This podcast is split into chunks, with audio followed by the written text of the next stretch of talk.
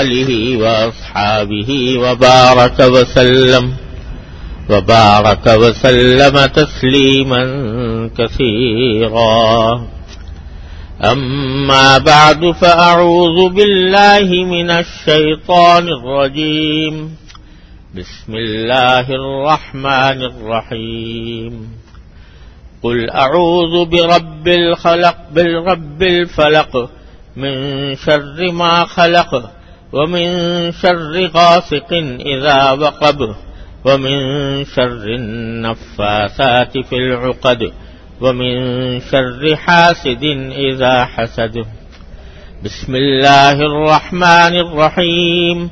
قل أعوذ برب الناس ملك الناس إله الناس من شر الوسواس الخناس.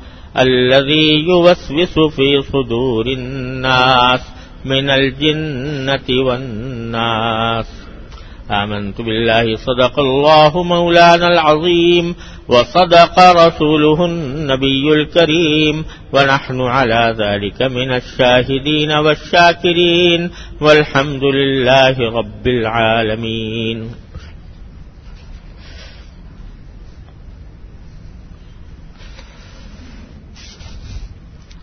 بزرگان محترم اور برادران عزیز، کچھ عرصے پہلے میں نے یہ سلسلہ شروع کیا تھا کہ قرآن کریم کی جو صورتیں ہم نمازوں میں پڑھتے ہیں، اور اکثر مسلمانوں کو یاد بھی ہوتی ہیں، ان کی کچھ تفسیر اور تشریح آپ حضرات کی خدمت میں پیش کی جائے۔ اس سلسلے میں سورہ فاتحہ کی تفسیر کافی عرصے چلتی رہی۔ الحمد للہ بقدر ضرورت اس کا بیان مکمل ہو گیا تھا۔ بیچ میں کچھ وقتی مسائل آئے جن پر بیان ہوتا رہا۔ اور اب پھر میں اسی سلسلے کی طرف لوٹ رہا ہوں اور اس کے لیے اس وقت میں نے آپ کے سامنے سورہ فلق اور سورت الناس کی تلاوت کی ہے۔ یہ دو صورتیں۔ قلاؤز برب الفلق اور قلاؤز برب الناس۔ یہ قرآن کریم کی آخری صورتیں ہیں اور ان کو معوضتین بھی کہا جاتا ہے۔ معاوضتین کے معنی یہ ہے کہ وہ دو صورتیں جن میں اللہ کی پناہ مانگی گئی ہے۔ ان صورتوں کے نازل ہونے کا ایک خاص واقعہ ہے جن میں یہ صورتیں نازل ہوئی تھیں۔ صحیح احادیث میں اس کی تفصیل یہ آئی ہے کہ جب نبی کریم سرورت عالم صلی اللہ علیہ وسلم کو اللہ تبارک و تعالی نے پیغمبر بنا کر بھیجا۔ اور آپ نے تیرہ سال مکہ مکرمہ میں گزارنے کے بعد مدینہ طیبہ کی طرف ہجرت فرمائی۔ تو وہاں مدینہ منورہ میں ایک بڑی تعداد یہودیوں کی تھی۔ اور یہودی نبی کریم صلی اللہ عالم صلی اللہ علیہ وسلم سے بڑا حسد رکھتے تھے۔ حسد ان کو اس بات پر تھا کہ یہ لوگ حضرت یعقوب علیہ السلام کی اولاد میں تھے اور پیچھے پچھلے تمام انبیاء کرام حضرت یعقوب علیہ السلام کی اولاد میں آئے ہیں۔ حضرت ابراہیم علیہ السلام کے دو صاحبزادے تھے، ایک حضرت اسماعیل علیہ السلام ایک حضرت اسحاق علیہ السلام۔ حضرت ابراہیم علیہ السلام کے دو صاحبزادے تھے۔ حضرت اسحاق کے بیٹے ہیں، حضرت یعقوب۔ جن کا دوسرا نام اسرائیل بھی ہے۔ تو پیچھے جتنے انبیاء کرام آئے، وہ حضرت یعقوب علیہ السلام کی اولاد میں آئے یعنی بنو اسرائیل میں آئے۔ اور یہ یہودی بھی بنو اسرائیل سے تعلق رکھتے تھے۔ لیکن اللہ تبارک و تعالی کو یہ منظور ہوا کہ سب سے آخری نبی، سب سے آخری پیغمبر جو سب سے افضل پیغمبر بھی ہیں یعنی نبی کریم صلی اللہ علیہ وسلم، ان کو حضرت اسماعیل علیہ صد السلام کی اولاد میں مبعوث کیا جائے۔ تو اب تک سارے انبیاء آ رہے تھے حضرت یعقوب علیہ السلام کی اولاد میں، جن سے بنو اسرائیل تعلق رکھتے تھے یعنی یہودی اس خاندان سے تھے۔ اور نبی کریم صلی اللہ علیہ وسلم، حضرت اسماعیل علیہ السلام کی اولاد میں مبوس ہوئے۔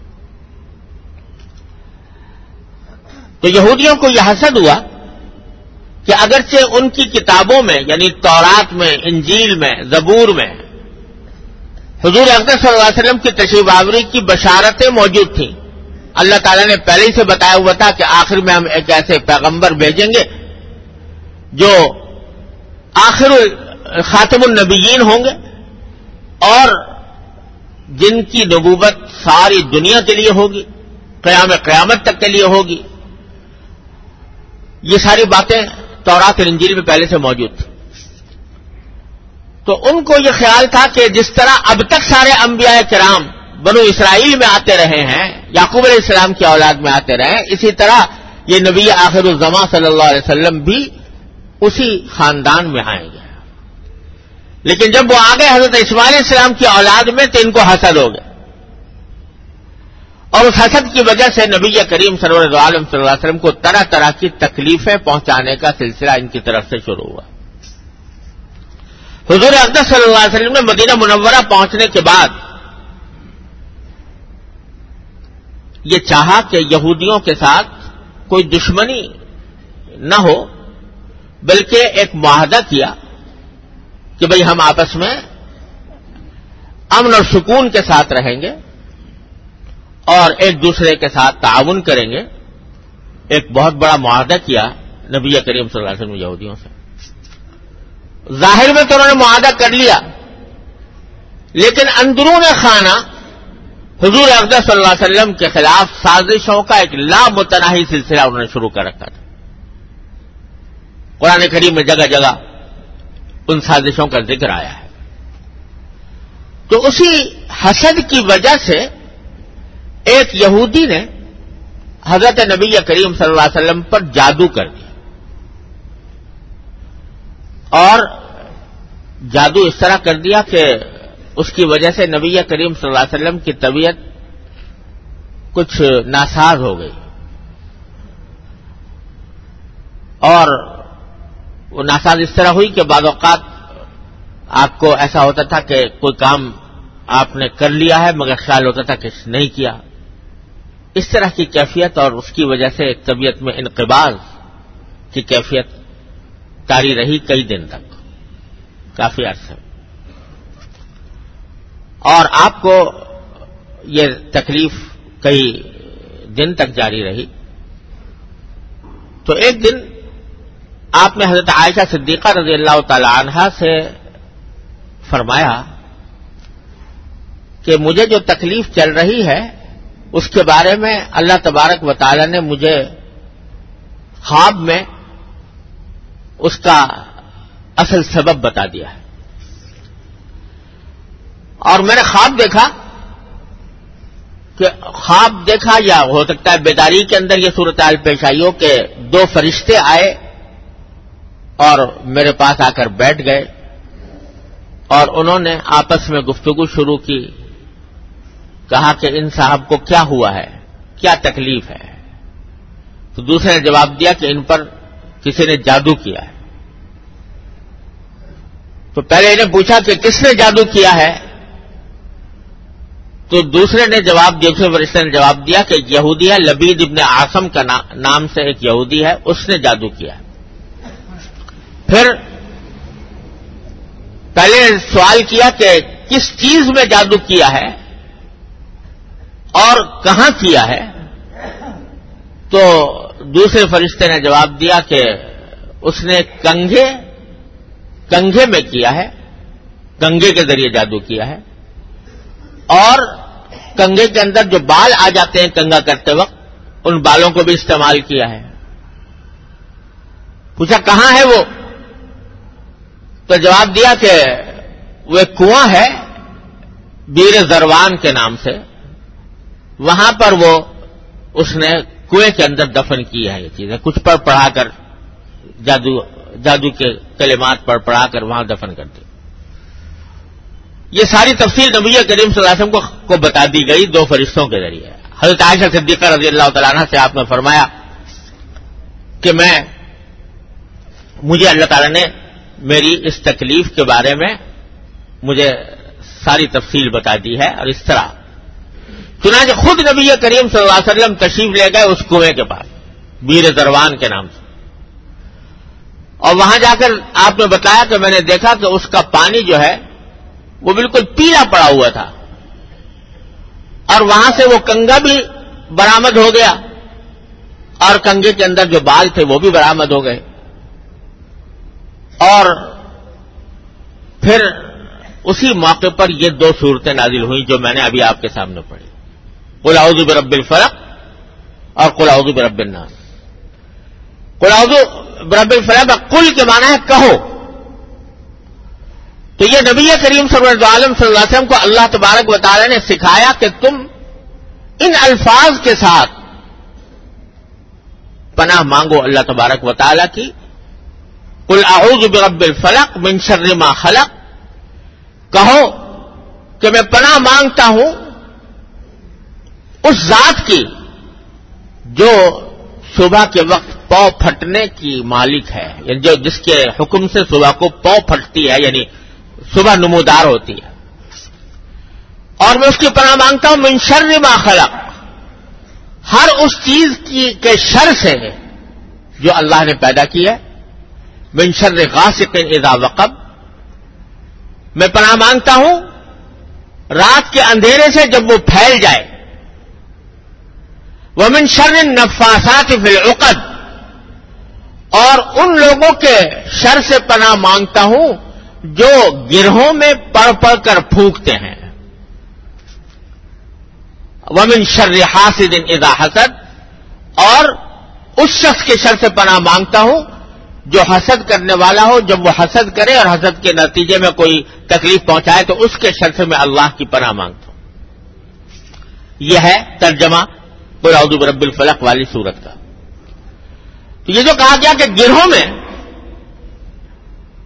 پڑھ پڑھ کر پھونکتے ہیں لوگ یعنی جادوگر، وہ کیا کرتے ہیں کہ گنڈے جیسے آپ نے سنا ہوگا کہ گنڈے بناتے ہیں، تو اس میں کوئی دھاگا لے لیا، اس کے اندر گرے کوئی کچھ پڑھا اور گرا بنا کر گرا بنا دی، پھر دوسرا کچھ پڑھا، پھر گرا بنا دی، تیسرا پڑھا، پھر گرا بنا دی۔ تو ان کے شر سے میں پناہ مانگتا ہوں۔ اور بعض روایات میں آتا ہے کہ یہ لبید ابن آسم یہودی جس نے نبی کریم صلی اللہ علیہ وسلم پر جادو کیا تھا، یہ اس نے اپنی لڑکیوں کو جادو سکھایا تھا اور ان لڑکیوں نے تانت کے دھاگے کو لے کر اس کے اندر گرہیں باندھی تھیں اور وہ وہ گرہیں لگا کر تانت کا کوئی دھاگا تھا وہ کنگے کے اندر لگا دیا تھا۔ اور نبی کریم صلی اللہ علیہ وسلم کو وہ مل گیا وہاں کنویں کے پاس۔ تو یہ جو دو صورتیں نازل ہوئی تھی قلاؤ برب الفلاق قلاؤ برب الناس، اس میں گیارہ آیتیں ہیں، دونوں صورتوں میں ملا کر۔ اور اس دھاگے کے اوپر بھی گیارہ گرہیں لگی ہوئی تھیں۔ تو بعض روایات میں آتا ہے کہ آپ قلاؤ برب الفلق کی ہر ایک آیت پڑھتے اور اس کی ایک ایک گرا کھول دیتے دوسری آیت پڑھتے پھر دوسری گرا کھول دیتے۔ تیسری آیت پڑھتے پھر تیسری گرا کھول دیتے۔ یہاں تک کہ گیارہ آیتیں پڑھ پڑھ کر آپ نے گیارہ کی گیارہ گریں کھول دی۔ اور جب وہ گریں کھل گئی تو نبی کریم سرور عالم صلی اللہ علیہ وسلم نے حضرت عائشہ سے فرمایا کہ انما نشت من اقال ایسا لگ رہا ہے کہ جیسے میں کچھ بندھا ہوا تھا اور اب کھل گیا ہوں۔ تو یہ جادو کا جو اثر تھا وہ اس طرح اللہ تبارک و تعالی نے ظاہر فرما دیا۔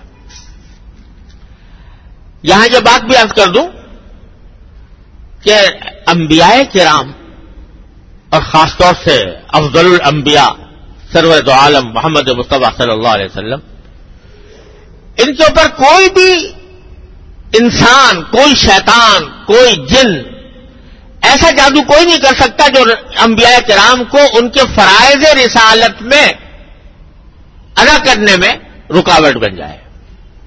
اللہ تعالیٰ انبیاء کرام کو اس سے محفوظ رکھتے ہیں کہ ان پر کوئی ایسی حالت تاری ہو جائے کہ جس کے نتیجے میں وہ اپنی نبوت کے فرائض انجام نہ دے سکے ایسا نہیں ہو سکتا۔ کوئی دنیا کی ساری طاقتیں جمع کر کے بھی انبیاء کرام کے اوپر کوئی ایسی حالت تاری نہیں کر سکتا، چاہے وہ جادو کے ذریعے ہو، چاہے کسی اور ذریعے سے ہو۔ کہ جس سے انبیاء کرام کے فرائض رسالت میں کوئی رکاوٹ پڑے۔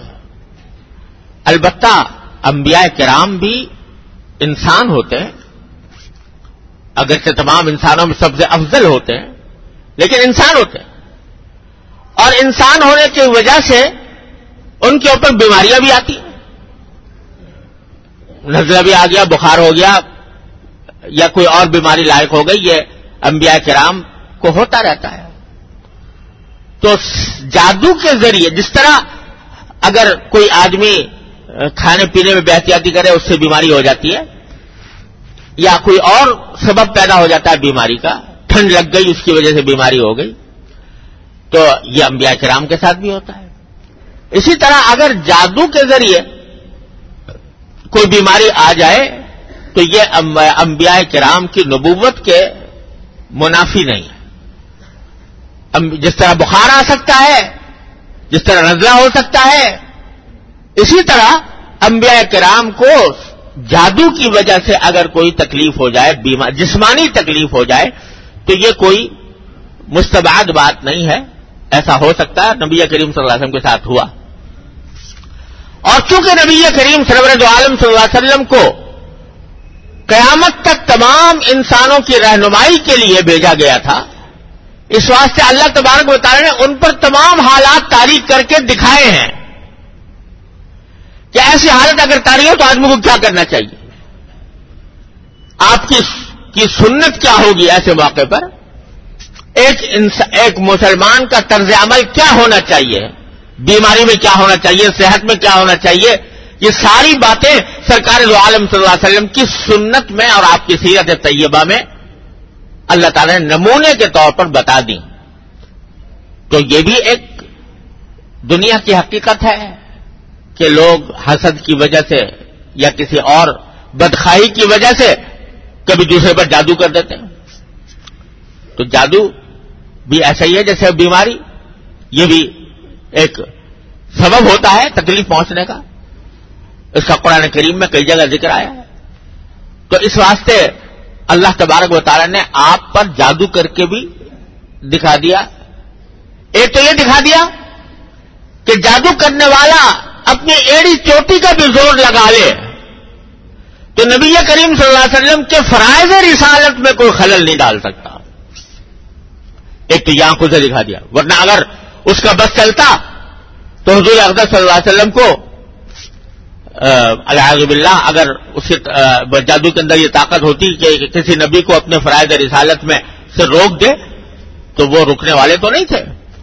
لیکن اس نے ایڑی چوٹی کا زور لگا کر آپ کو اپنے فرائض رسالت میں تو کوئی رکاوٹ نہیں ڈالی، لیکن اتنا ہی کر سکتا تھا کہ تھوڑی سی تکلیف ہو گئی آپ کو، طبیعت ناساز ہو گئی۔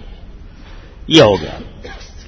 اب اس میں سبق دیا پوری امت کو کہ اگر کسی کے ساتھ یہ واقعہ پیش آئے تو اس کو کیا کرنا چاہیے؟ چنانچہ یہ دو صورتیں نازل فرمائی اعوذ برب الفلق اور اعوذ برب الناس۔ اور یہ نازل فرما کر یہ بتایا کہ اگر کسی پر یہ جادو کا اثر ہو تو اس کو یہ صورتیں پڑھنی چاہیے۔ اور اس صورتوں کے پڑھنے کے نتیجے میں انشاءاللہ وہ جادو کا اثر اس کا زائل ہوگا۔ اور اگر نہیں ہو، کسی پر جادو کا اثر نہیں ہے، تب بھی ان دو صورتوں کو معمول من میں پڑھنا، یہ اس کی حفاظت کا ذریعہ ہوگا۔ ان شاء اللہ تعالی۔ چنانچہ ایک صحابی ہیں، ان سے نبی کریم سرور عالم صلی اللہ علیہ وسلم نے فرمایا کہ یہ دو صورتیں مجھ پر ایسی نازل ہوئی ہیں قلاؤد برب الفلق اور قلاؤد برب الناس، جو اس سے پہلے کسی اور نبی پر نازل نہیں ہوئی تھی۔ اور میں تم کو وسیعت کرتا ہوں کہ تم صبح شام اس کو پڑھا کرو۔ صبح کو بھی پڑھو اور شام کو بھی پڑھو۔ تو اللہ تبارک و تعالیٰ تمہیں بلاؤں سے، آفتوں سے، مصیبتوں سے انشاءاللہ محفوظ رکھیں گے اور خود نبی کریم سرور عالم صلی اللہ علیہ وسلم کا معمول یہ تھا کہ آپ ہر نماز کے بعد یہ دو صورتیں پڑھا کرتے تھے۔ ہر نماز کے بعد آپ سورہ فاتحہ، آیت الکرسی اور شہید اللہ لا الہ اللہ یہ سورہ بقرہ کی کچھ آیتیں اور سورہ یہ چاروں کل جس کو کہا جاتا ہے، وہ پڑھا کرتے تھے ہر نماز کے بعد۔ اور رات کو سونے سے پہلے قلاؤد رب الفلا قلاؤد رب الناس پڑھ کر آپ اپنے دست مبارک پر دم کرتے، پھونک مارتے اور پھر پورے جسم پر ہاتھوں کو پھیر لیتے تھے۔ یہ معمول نبی کریم صلی اللہ علیہ وسلم کا ساری زندگی رہا۔ اور جب مرض وفات میں تھے، سخت بیماری کا وقت تھا اور وفات کا وقت قریب تھا۔ تو حضرت عائشہ صدیقہ رضی اللہ تعالیٰ فرماتی ہیں کہ چونکہ میں نے آپ کو ساری زندگی دیکھا تھا کہ سونے سے پہلے آپ قلعود برب الفلاق اور برب الناس پڑھ کر اپنے ہاتھوں پر دم کرتے اور پھر سارے جسم پر پھیر لیتے تھے، لیکن اس وقت صورتحال ایسی تھی کہ آپ بیماری کی شدت کی وجہ سے نہ تو پوری طرح پڑھ پا رہے تھے اور نہ ہاتھوں میں اتنی طاقت تھی کہ آپ خود ہاتھ اٹھا کر اپنے سارے جسم مبارک پر پھیر لیں۔